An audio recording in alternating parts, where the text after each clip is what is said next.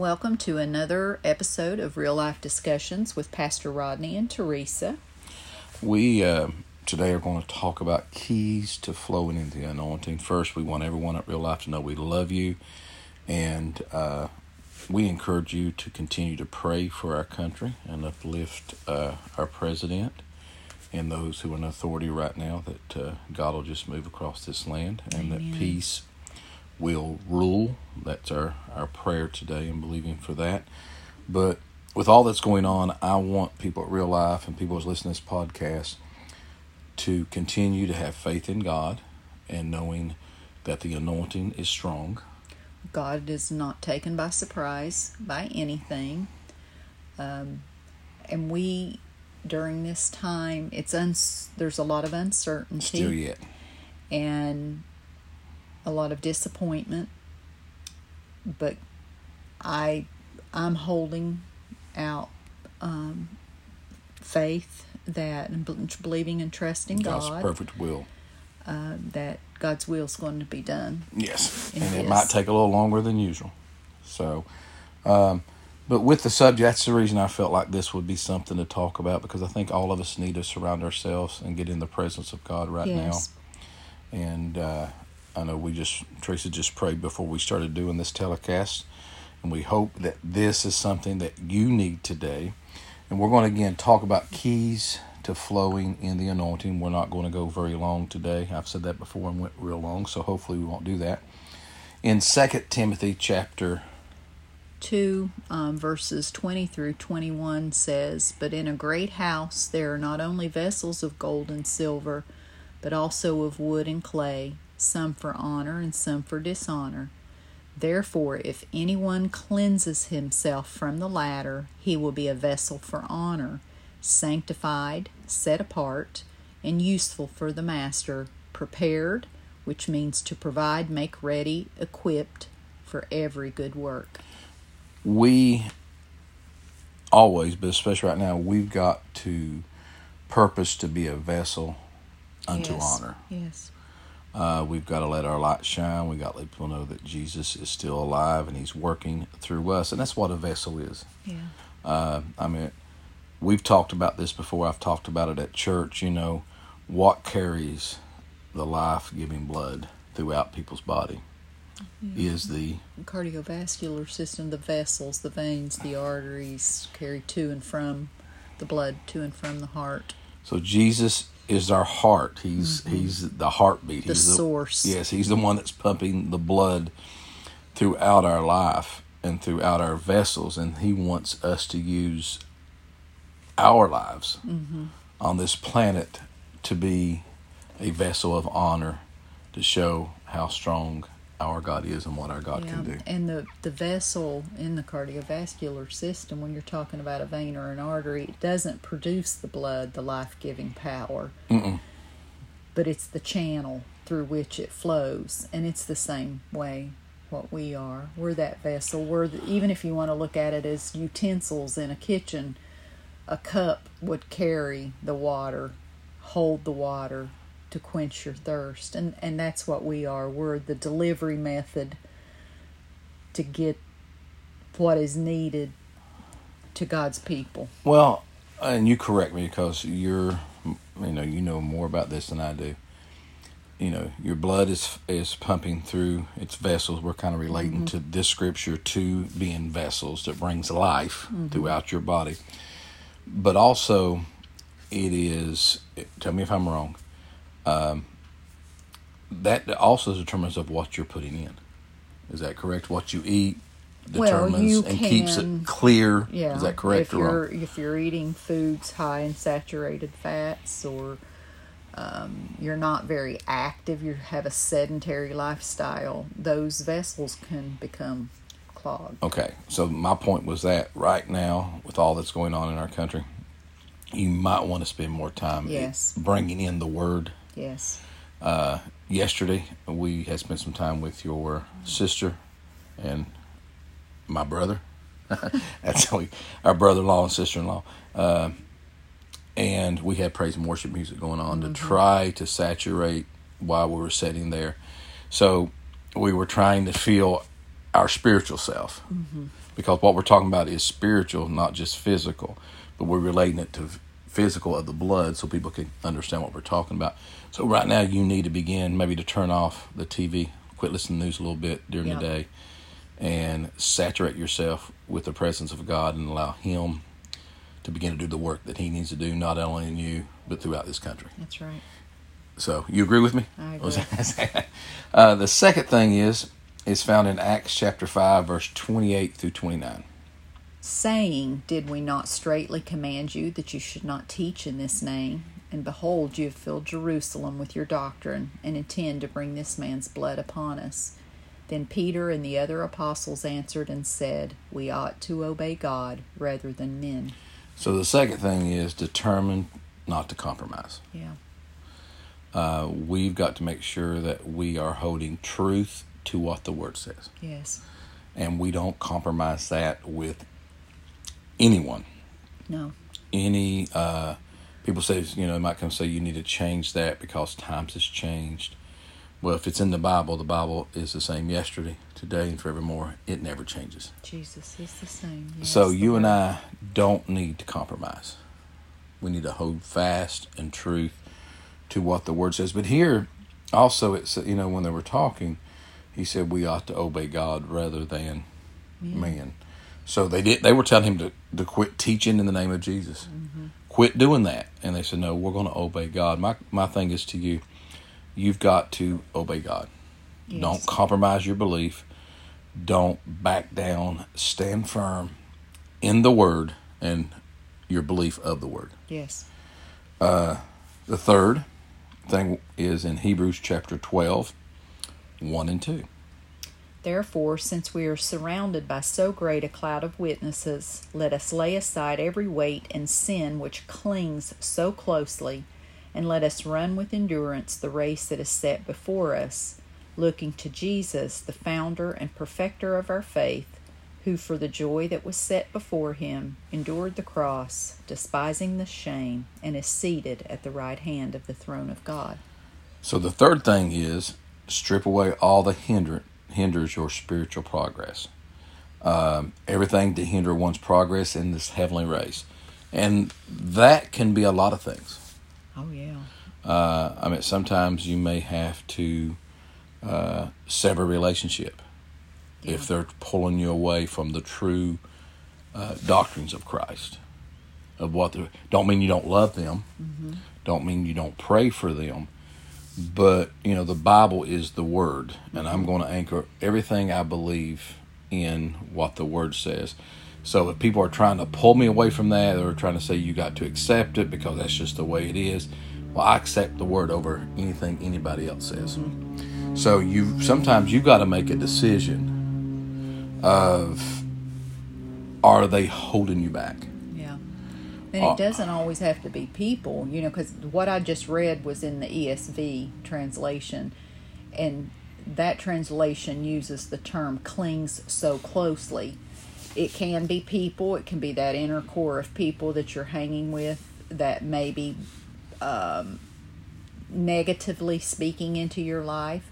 It could also be those things, those habits, those um, things that you're allowing into your thought processes, the negativity that you're hearing from TV, uh, from uh, shows that you're watching, books that you're reading, or just the your own thoughts. You're allowing your thoughts to go outside of the realm of the Word, and that will cling to you. You can you cannot what you're bringing into yourself. It you're you can't get any closer than that. What you're allowing inside yourself.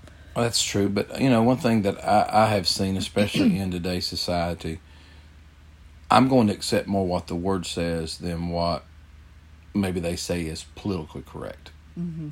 For instance, for for uh, for the sake of, of this analogy, we believe, according to the scripture, that abortion is a sin. And so I'm going to anchor myself with what the word says and not what political people say when it comes to that. That's just the way that I'm going to look at it because I see what the word says. He said, I knew you before you was even formed in the belly and etc. So you've got to watch who you surround yourself with. The other thing is the the running must not look to the other contestants, but must keep his eyes fixed on Jesus. Mm-hmm. Uh, other words, when you're running, it slows you down if you're looking back. Yeah, or watching everyone else's progress.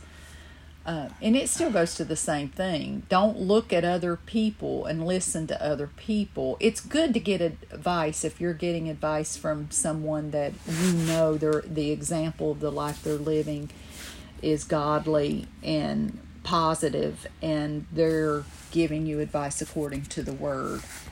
Uh, but you don't measure yourself among yourself. The Bible talks about that. And just because someone else is doing something and maybe getting success at it, don't let your your race, your track that's in front of you, you follow that path that God's given you.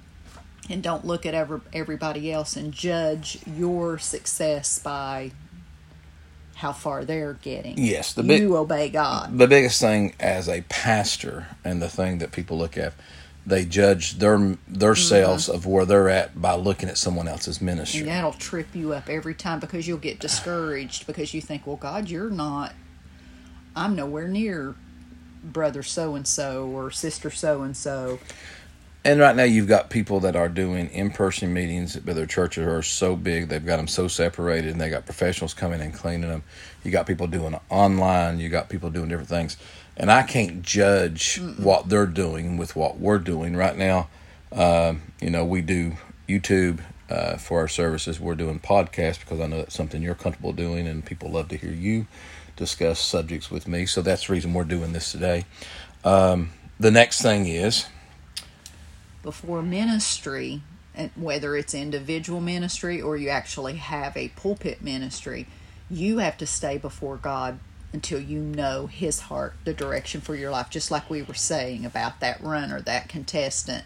You stay on your path. You can't live someone else's life or what they are doing and try to adapt your ministry or your calling to that person. Yes. You need to know what God's telling you to do. And the only way you can do that is He's going to be the one to tell you. Yes. Well, during your own time, read Luke chapter 6. It says Jesus prayed before yeah. before he went really done ministry things. He he spent time. He sent him away. He would go to the and mountain. And he had his mandate. You yes. know, he knew Jesus didn't come down to this planet, born into this world, and go, God, you know, I need a, a memo, I need something. Uh, what are you going to do? He knew, but yet he still took time. Well, we to pray when we were at, you know, when we do in when we were doing church before the, the coronavirus and all this stuff happened. Uh, you all that are listening went to our church. I told you during that time for the last number of years I've been at Real Life that it really doesn't matter what happens in the church as much as what happens outside the mm-hmm. church. This is your opportunity. Use this opportunity to get before God and minister to people. Mm-hmm. Like you can sit on your porch, mm-hmm. and as people go by, you can share Jesus about them. Ask them what they're doing. Can I pray for you right now? Let your light shine where you're at. Mm-hmm. We could have one of the greatest revivals right now if everyone would begin to minister to people. Mm-hmm. And I said this last week on our program. Uh, I mean, you can sit there, and I know, but the law says, lay hands on the sick and they shall recover. But you can stretch your f- hand forth yes. and say, hey, you're not feeling good. Can I pray for you? Don't mean you have to run to them and lay hands on them. You can put your hands toward them because that's a show of contact, mm-hmm. we would say, and say, I'm, I'm just praying right now for you. Just think about how many people each person that goes to real life or whatever church you go to, the people you could be t- touching, ministering to right now outside of church. Yeah. So I want to encourage you. Encourage you. Get on your front porch. It's getting cool. People go by. Talk with them. Uh, Pray for opportunities yes. for the Lord to open a door for you to minister to someone. And share the love of Jesus right now with them. Yeah. And then when real life comes back around the first part of the year, maybe you'll bring 10 or 15 people with you because you won them to Jesus. There's nothing greater than that. Oh, yeah. So let your light shine wherever you're at right now. Uh, the next one is Determine beforehand to instantly obey the voice of the Holy Spirit within. 1 Samuel 15 and 22 says, To obey is better than sacrifice. Okay, so we can pray all we want to pray, and we need to do that. Mm-hmm. But when God says to do it, You got to do it. You got to do it right then. Yeah. Um, you know, I think I shared with you last telecast on the YouTube channel. I went outside. I've been enjoying going outside and taping the telecast. And last week when I did that, I don't know how many times I had to start over yeah. because people were stopping and, And talk. and talking with me about different subjects. And it got a little discouraging at first because I could have give up. And, you know, I dropped my pen. I left it on the telecast as I got to pick my pen up. I'm leaving it there. Um, but see, I was talking to people about different things. But if they needed prayer, I would have prayed for them too. So that was opportunities that came my way. So you need to make sure, don't get frustrated if you're outside and you're reading your Bible and somebody walks by. That's an opportunity to share the gospel and quickly do it. I know you and I have uh, prayed about things and we've been slow sometimes and uh, cautious, which is fine in, in some instance. But we've learned that when God says something, do it instantly. Well, sometimes you have thoughts that drop into your spirit, and we automatically start, well, God, is that really you? If it's something good and it's something that lines up to the word and it would uplift someone, the devil's not going to put something in your mind to do good. So automatically, you know the voice of God. His children know His voice. When that drops into your spirit, you know when you feel that peace in your heart. Do it. Obey Him. Whatever He tells you to do, obey. Well, we were out somewhere, and uh, a couple weeks back or a month or so ago, um, and God dropped in my heart to do something for somebody. We had just met him, and in my heart, I said, "Lord, if this is you, I, my my other witness is my wife, and you opened the door and said, do this for so and so,' and we just met him. Yeah. So we did what God told us to do.